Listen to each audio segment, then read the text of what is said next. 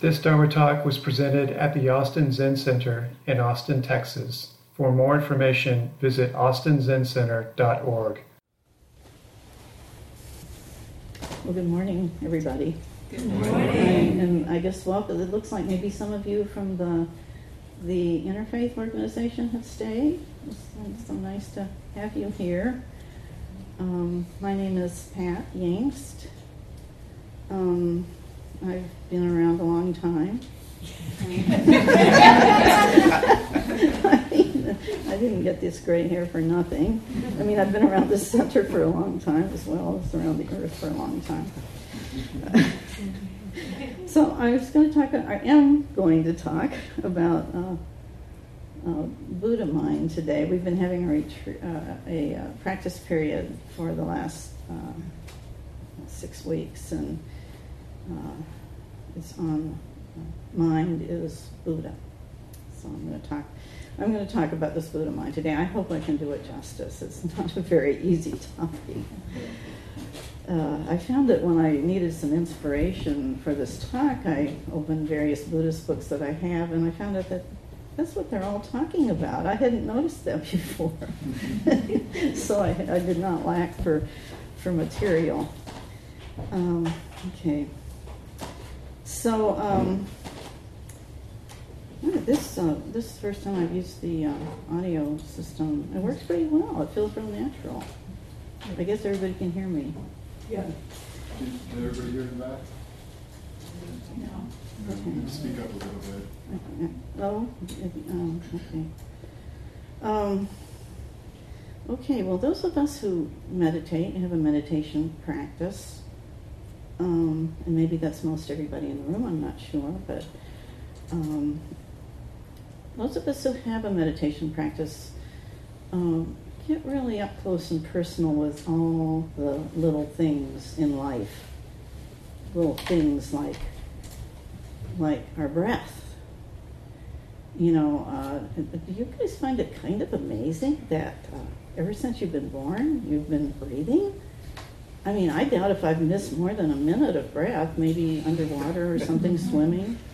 But, you know, I mean, to me, that's pretty amazing that this thing is just going on all the time, not just with me, but with uh, nine billion other people and all the animals, and you know, and um, and um, my heart has been beating all along, never stopping. Uh, we've got uh, all these laws of physics that are always acting; they never stop. There's always gravity we always have a center of gravity. It never ever leaves us.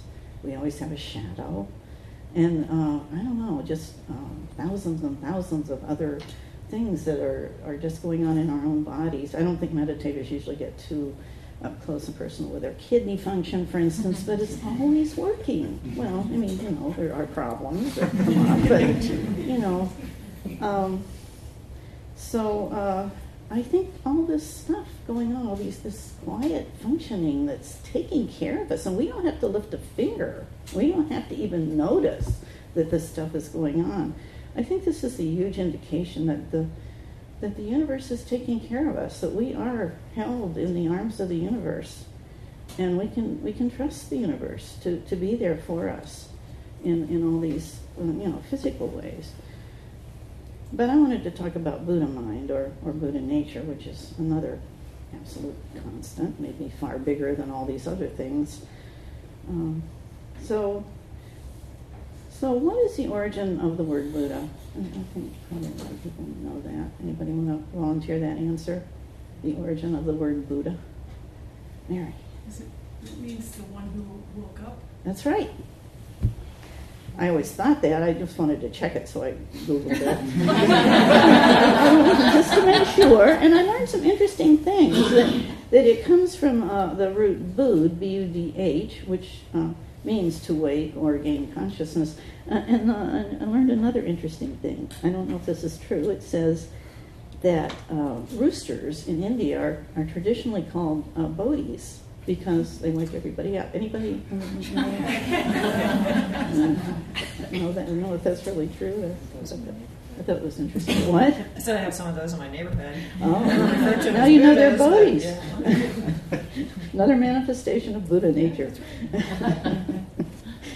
um, so, uh, so awakened mind is the mind of Buddha, and um, um, you know, this this article I read went on to say that most all of us are asleep most of the time. You believe that? Do you believe that you're asleep most of the time? Yeah. Yeah, yeah, yeah. Yeah, I can see it in meditation. You know, sometimes my mind wanders off, and uh, I come back to the room, and I think, what was I thinking? And it's like waking up from a dream. Sometimes, you know, you had that experience where you feel like you just woke up from a dream, and you can hardly remember what it was you were so busy thinking about just two seconds ago. You know, so I really believe that I am asleep. I can I can see actual evidence of it. Um,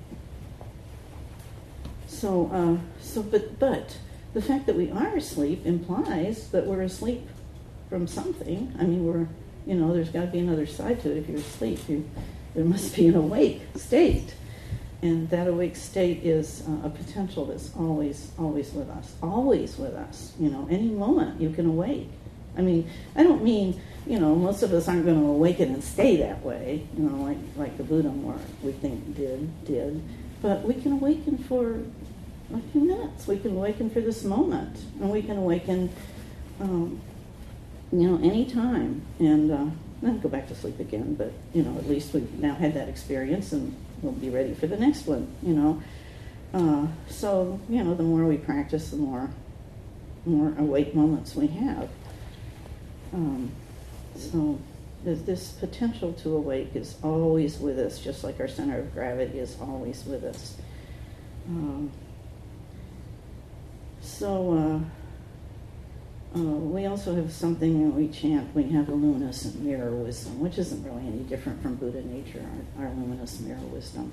But I kind of brought that into the picture because I wanted to talk about mirrors, because mirrors are uh, a wonderful metaphor in our practice, you know, the mirror.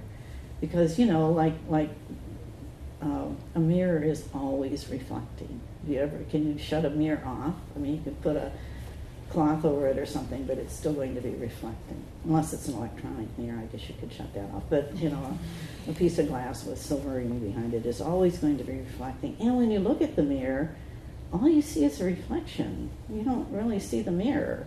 And uh, this is, I think, a great metaphor for, uh, for the way our minds work, too. That we're always reflecting what's around us. We've got these, what the world calls five senses, but Buddhism calls six senses. Uh, you know, our ears, eyes, nose, mouth, sense of touch. But Buddhism adds the mind as a sense organ, which I think is rather brilliant, really, because the mind has so much to do with sensing what's what's going on. You know, course it gets us in a lot of trouble too, but you know, it's it's all good. Minds are great. I'm glad I have one still. Hope I've got it for a lot longer, but you know. Um, so anyway, so um, so we're always we're always sensing. This sensing is always going on. I mean, when you know we sleep, but, but you know when we're when we're awake or when we're standing up and functioning, um, we're we're always we're always sensing. We can't stop it. There's always this image in front of my face that I can't turn off. Um, and uh, but of course we're not always aware of what we're sensing. Uh, our awareness goes in and out and moves around. I may be uh, standing in a beautiful valley with mountains and clear streams and and see it all in front of me, but it, it, it's coming into my eyes, and there it is. But I'm worrying about something, and so or I'm listening for a sound, and I'm not really too aware of what I'm seeing. But nevertheless, that sensing is going on, just just like that center of gravity. It's always there. So just like the mirror. So our luminous mirror wisdom isn't exactly about the sensing thing, but I think it's, it's a, a good way to think of it. Um, so when uh, Kokyo Henkel was here, um, he, he was here at the beginning of our retreat. Uh, he's a Zen teacher from California.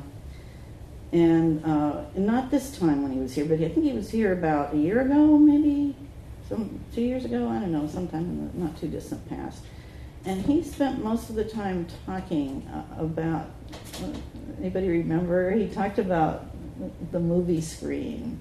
He compared the Buddha nature, or the Buddha mind, to the movie screen, which I thought was a wonderful, a wonderful metaphor because there's this big white screen and then there's all these little flickers on it of this of this movie that we're watching, and we're really absorbed in the movie. The movie really has us, you know, and we're we're just. Uh, uh, but but the movie wouldn't be happening if there weren't that screen there, and we're, we we don't even notice the screen. I mean, it's just it's just the the uh, uh facilitator for for this movie, and we get all absorbed in the movie and.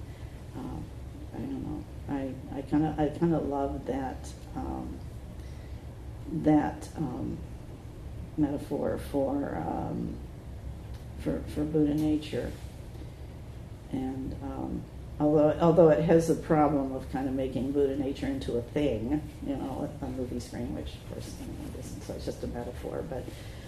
Uh, this this flickering uh, light that's playing onto the screen becomes so real to us, right?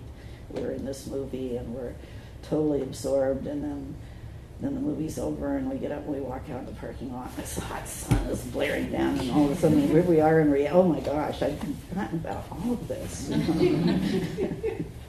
and uh, and we also forget about our Buddha nature that is uh, is. Uh, because we're our our uh, our we get so caught up in our in our little lives in our uh, uh, in our in our taking on of roles. We all take on roles for ourselves, and we we make uh, our life into something very important because you know nobody wants to be a, a nobody, right? Nobody wants to uh, to not be pretty active the, the opposite of being active is being dead, and we're, we're a little bit scared of that. So we try to keep really busy and keep convincing everybody that we're very real and our life, our life is very real and very important. And um, so we we get all absorbed in that, and we forget about uh, we forget about the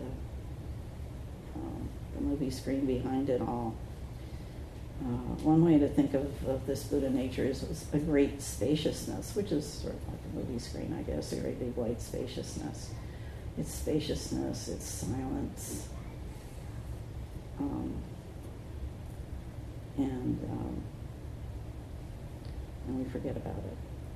Uh, has anybody, how many people are familiar with the book Cutting Through Spiritual Materialism by Trungpa Rinpoche? Yeah, oh, lots of people still. Okay. I, mean, you know, there's been so many books since then. I never know what people are reading anymore. It was one of my favorite books. He uh, has a chapter in there, and he talks about a monkey, and he goes through this whole process of sort of trying to lay out what happens to us. Why do we forget? Why do we forget our big, luminous, spacious Buddha nature? We, why do we forget it? He tries to explain it. It's pretty visceral. It's, it's quite a good read. um, whether he actually, yeah, why do we forget? Um, so uh, there's a lot of words for Buddha nature. What are some words for Buddha nature that you use? Anybody? Universal self. Universal self, yeah, yeah. Anyone else? Big mind? Big mind, yeah, it's a good one. Yeah. I had some ideas written here, but I can't find them. Um, and oh yeah, ordinary mind. What about ordinary mind? Original face, essence of mind, luminous mirror mind is another word for Buddha nature. The one who is not busy. I'll talk about, I'll talk about that in a little bit. The one who is not busy. we're busy, but there's always one who's not busy with us at all times. Um, emptiness, too. Emptiness is, is a word we frequently use for this big, spacious uh, thing, this big spaciousness, big, spacious silence that we're all made out of, really. Uh, I've heard that the Buddha didn't call himself, didn't call himself a Buddha.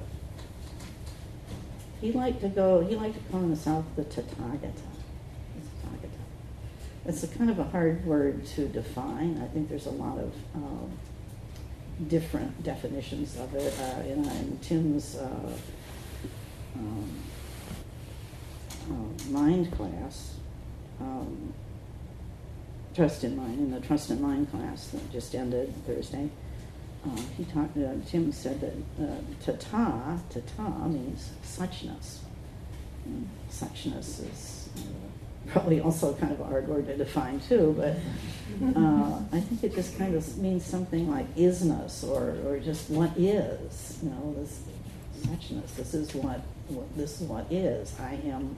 I am who I am. I am. Uh, I am who I am.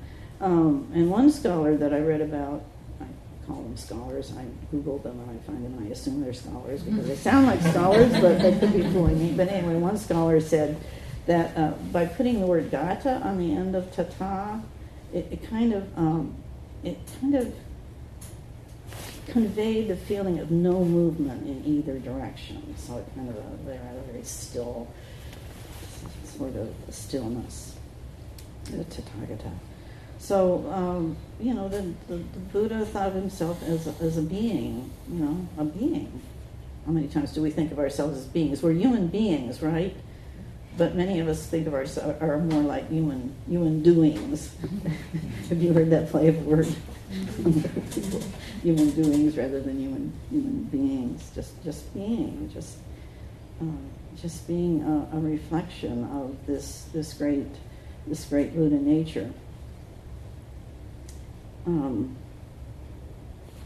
I know, I, I brought this book with me because I love this book. I'm probably not going to read from it, but it's, I feel good just having a book with me. You know, I feel like, oh, if I have to, I could just open it and read something.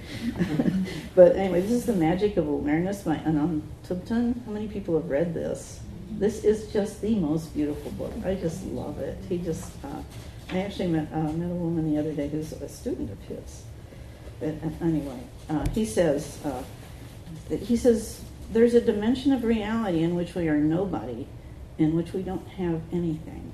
So that's a description of, Buddha nature, uh, or emptiness, having having being nobody and having nothing. Does anybody want to be nobody and have nothing? If everybody else is nobody.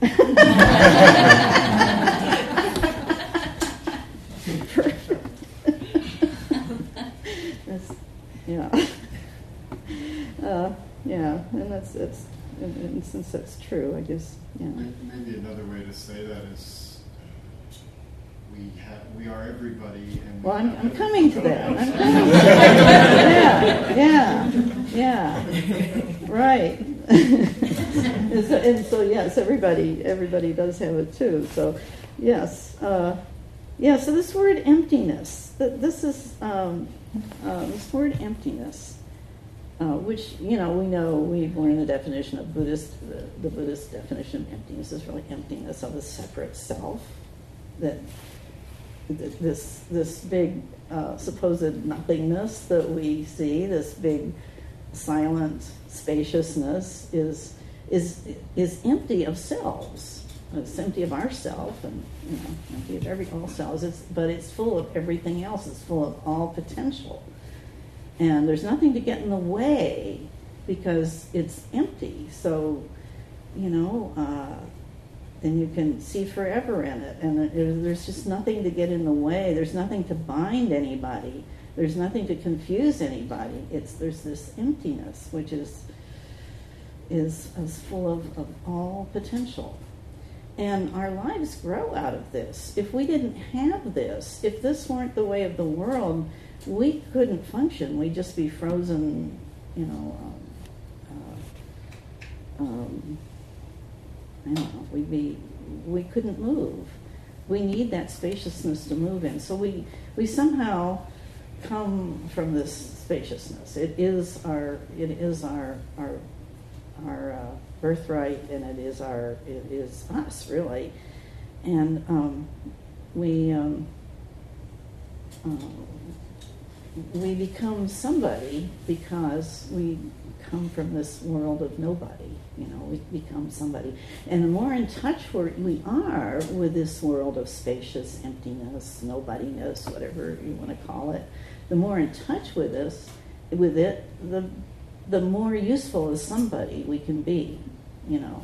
So I think to be fully a somebody, you have to also be fully a nobody. You know, and you have to you know, be aware of of this of this side of you. It's not really a side of you. It's really all of you. It's all. It's all. Um, yeah, I told you this is really hard to talk about. but anyway, so we're, uh, we're we're sort of these these somebody nobodies and um, uh, and. Uh, to me, you know, this word emptiness, this emptiness of a separate self. So, what does emptiness of a separate self mean? Well, it, it, it means uh, that there's no separateness, that we're all one. So, have you ever thought, why don't we just say we're all one? Why don't we just say, you know, why do we say this kind of silly phrase, emptiness of a separate self? I think it, I used to really ponder about this. That's a really strange way to say we're all one. We're all um, um, Stating the obvious. what's that? You mean stating the obvious? Yeah, yeah. Why don't we just take the obvious instead of making it into this kind of convoluted phrase that is very confusing to a lot of people. People hear emptiness and they sort of think nihilism and nothingness, and and uh, they uh, struggle. You know, well, I don't want to be a Buddhist. They believe in nothingness. They believe in emptiness. You know. Um, and uh, people lately, I know that the, the um, uh, Joan, Joan Halifax and Kaz Tanahashi recently, not too recently, uh, probably a few years ago, wrote, a, well, first of all, Heart Sutra. Okay, so the Heart Sutra is our big document on emptiness, and it talks about emptiness is form, form is emptiness, which has, is kind of is a way of saying that this you know, our form is our, our self that we, we generate, or the self that you see walking around here, and all these Pleiades forms in this room. And, then the emptiness is the, the more the Buddha nature. So, but they're the same thing, and that's what the Heart Sutra is saying: form is emptiness, emptiness form, and that's, so that's our big source of, uh, uh, you know, our most important um, sutra uh, about about this subject of emptiness. And anyway, so as uh, Joan Halifax and Taz Kanahashi wrote a different version of the Heart Sutra, which when I first heard it, I just loved it because they changed the word emptiness, form is emptiness, emptiness is form, they changed it to boundlessness. Boundlessness is form, form is boundlessness. It's a lot easier to comprehend, I think, for new people. And I just, but when I first heard it, I just loved it. But you know, I think it leaves something out, and something really important that this word emptiness gives to us. And that is that it doesn't, it, it sounds wonderful. You could put it on a Hallmark card, you know, um, you know, boundless. Uh, or, or you could put, oh, you could put Hallmark card says, uh, yes, we're not separate. Happy birthday, and remember, we're not separate, you know. Or life is boundless, you know. It all sounds so good. But what this word emptiness does for us is something, something very special. It puts in front of us this horrible emptiness. We hear emptiness and nothingness and nobodiness, and we're scared. This scares us more than anything, being nobody or being, you know, just kind of not, life doesn't mean anything. It's the scariest thing we have to face because it's basically the fear of death right? And death is the biggest fear that human beings have. So it's a very scary term.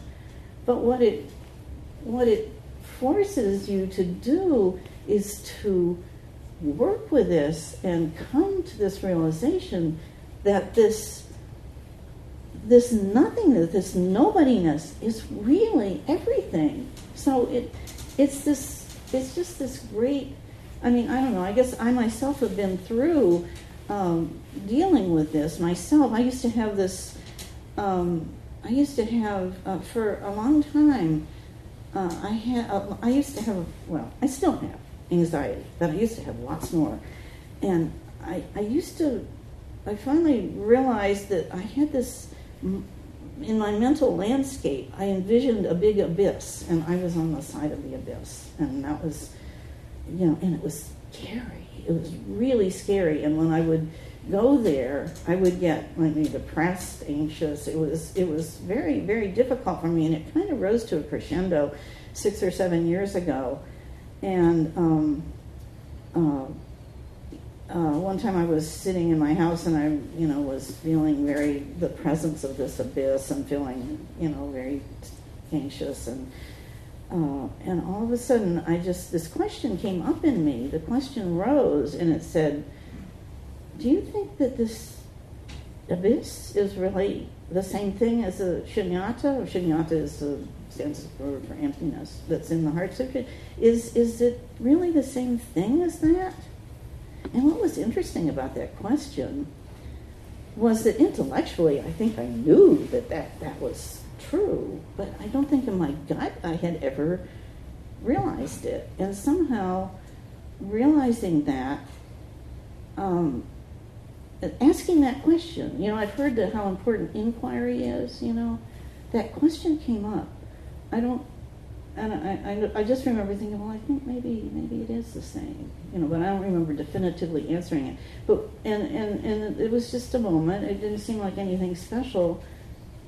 But sometime later, maybe a few days later, I don't know how how much later, I suddenly noticed that I didn't have the abyss anymore. It had gone away. It was like uh, probably one of those amazing things that just happened in my life. And I mean, at the time, I, you know, it wasn't and, uh, you know, I'm not saying that it changed me terribly. I still get anxious about things. I still worry. I still, but I, I think that there was a lightness that, that, that came on after that.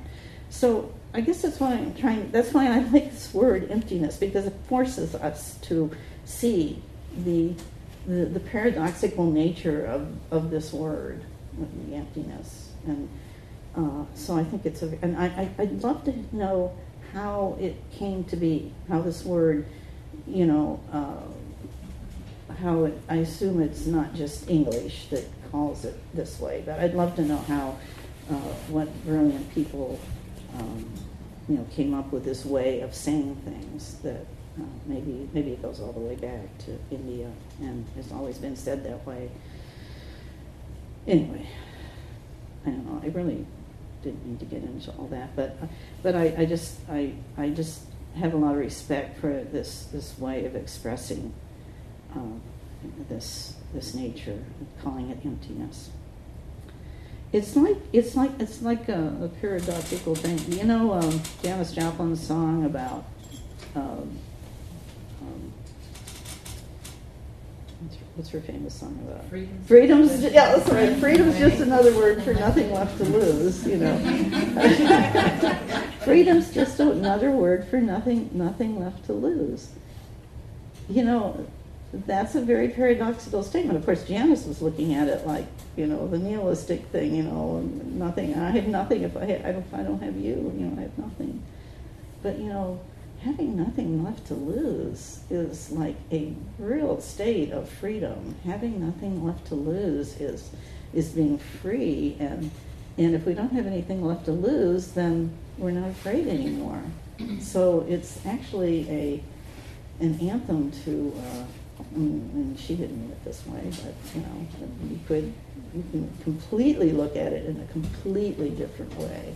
You know, having nothing left to lose. Wow you know, if we don't have a self, we don't have anything to be afraid of, do we? Because isn't that what we're always afraid? We're afraid our self isn't going to look good or it's going to get hurt or it's always around ourself, you know.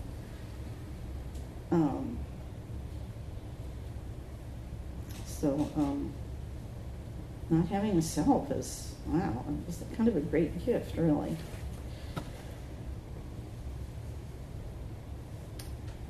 Um,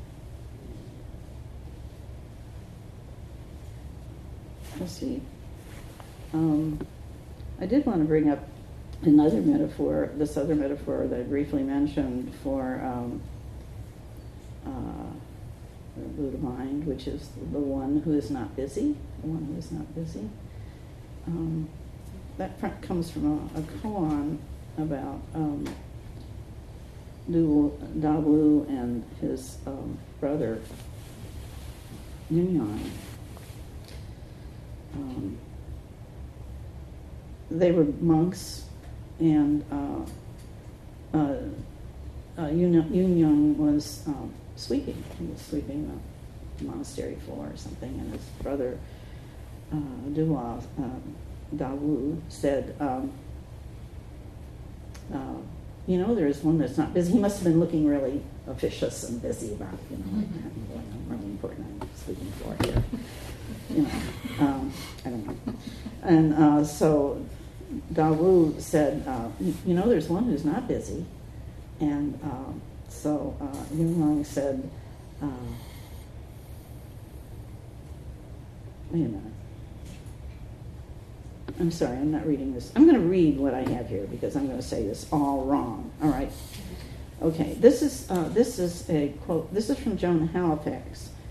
Um, and I, I, maybe she says some pretty good things. So I think I'll just read what she says because I think it's really good. She was responding to a student who said, "You know, you seem to get so much done around here, and yet you always, you know, seem to be kind of relaxed." And uh, he said, "Do you rest a lot?" And she said, "Well, sometimes I rest, but I don't take naps every day. Though at my age, this is happening a lot more. But but I'm not talking about the kind of rest that a good vacation provides, nor the kind of rest that is escapist." Rather the kind of rest found in the experience of being relatively at ease in the midst, in the midst of things, even, even quite difficult situations. Ease that is about having a lack of resistance to what is before me and being fully present and steady. This mix of no resistance and steadiness is something we cultivate in Buddhist meditation. In my own practice, I learned that giving full attention to an object, such as the breath, engenders steadiness and ease as well as power and rest. When we strengthen these qualities, we can usually meet life with what rather with somebody's full-heartedness. In Buddhism, being occupied and preoccupied is not a source of merit. You know, it's interesting about practice. You cannot become enlightened by being busy. In fact, busyness distracts us away from what is happening in the present moment, which we need stillness to perceive.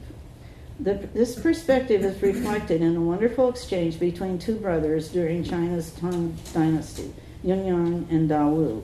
Yunyan is sweeping the ground. His elder brother Dawu says, "Too busy." Oh, I, I, think I don't think they were really brothers; they were monk brothers. So his elder brother Dawu said, "Too busy." Young, and that's what he said. Too busy, and then Yunyan replies, "Well, you should know that there's one who's not busy." Oh, and then uh, Dual says, "Oh, you mean there are two moons?" Yunyan then holds up the broom and he says, Which moon is this? Well, that story probably goes right over most people's heads, over mine. But she explains this very nicely, so I'm going to read what she says. Uh, I didn't read it very clearly. I'm going to start. Duao says, Too busy. He's saying that to the, the guy that was sweeping, Yunyan. So Yunyan says, Well, you should know there's one who's not busy. And then Duao says, Oh, you mean there are two moons? And then Yunyan holds up the broom and says, Which moon is this? So um, here's what Jones says about it. This story first appears in the 13th century compilation of koans. The younger brother Yunyan is sweeping the ground. Maybe there's a taste of busyness in how he is sweeping. When his brother calls him out for being too busy, Yunyan probably stops sweeping. But then he gives Duao a cliched Zen answer. There is one who is not busy. This is the kind of answer a new Zen student might give, right out of a bad Zen book. uh, Dual sees this answer, this answer is his Zen dodge, and he doesn't let his brother off the hook. Yunyan, the sweeper, has split the world into two those who are busy and those who are not busy. and says, so he says, You mean there are two moons? He challenges him. There's a doer and a non doer, there's a busy person and a still person. Yunyan sees his mistake. And he lifts the broom off the floor, stopping his busyness, holds it in front of his brother Dual. Which moon is this? he asks. At that moment, Yunyan has sliced through the difference, duality and self, and self other, or the duality of self and other. He understands that reality is not divided into doer and not doer, doing and not doing. Reality is just this moment, with no broom on the ground, no doer, no deed, no one being busy, nothing to be busy about. And he awakens. Yeah. I hope that made some kind of sense. but I thought she, I thought she worded that so beautifully.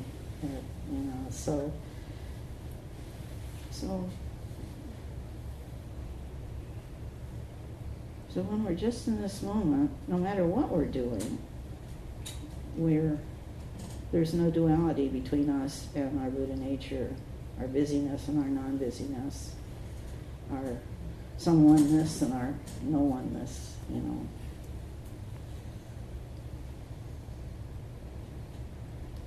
Um,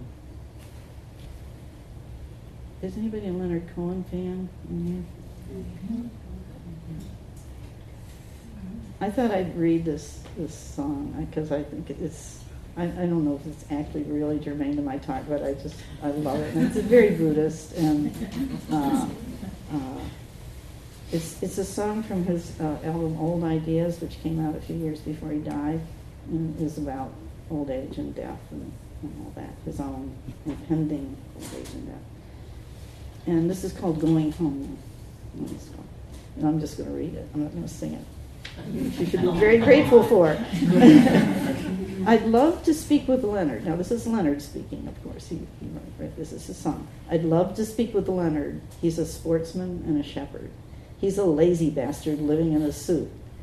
But he does say what I tell him, even though it isn't welcome. He just doesn't have the freedom to refuse.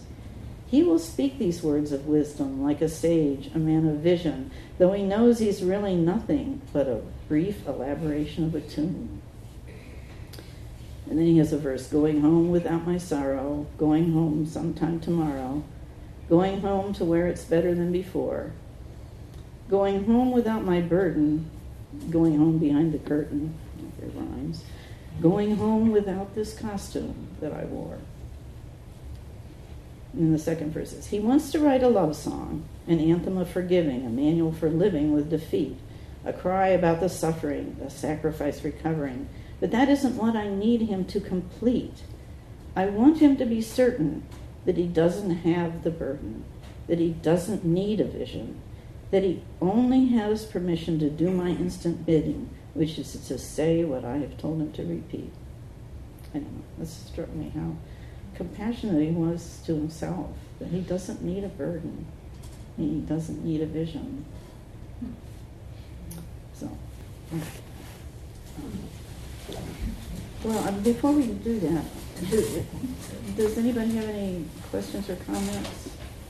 Or, yeah, shoot.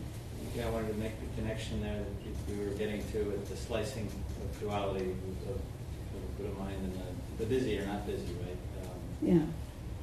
the, uh, the analogy of the screen, and it always kind of struck me one of the most power, powerful statements in that whole in the whole example that I think Osho gave was uh, that there's no separation between the movie and the screen.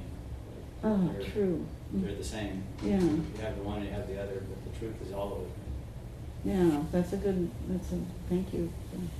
Everybody hear that? Mm-hmm. Removing the screen, there's no separation. Yeah.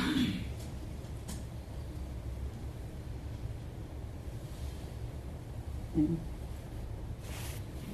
So we'll get to go and drink tea and have cookies.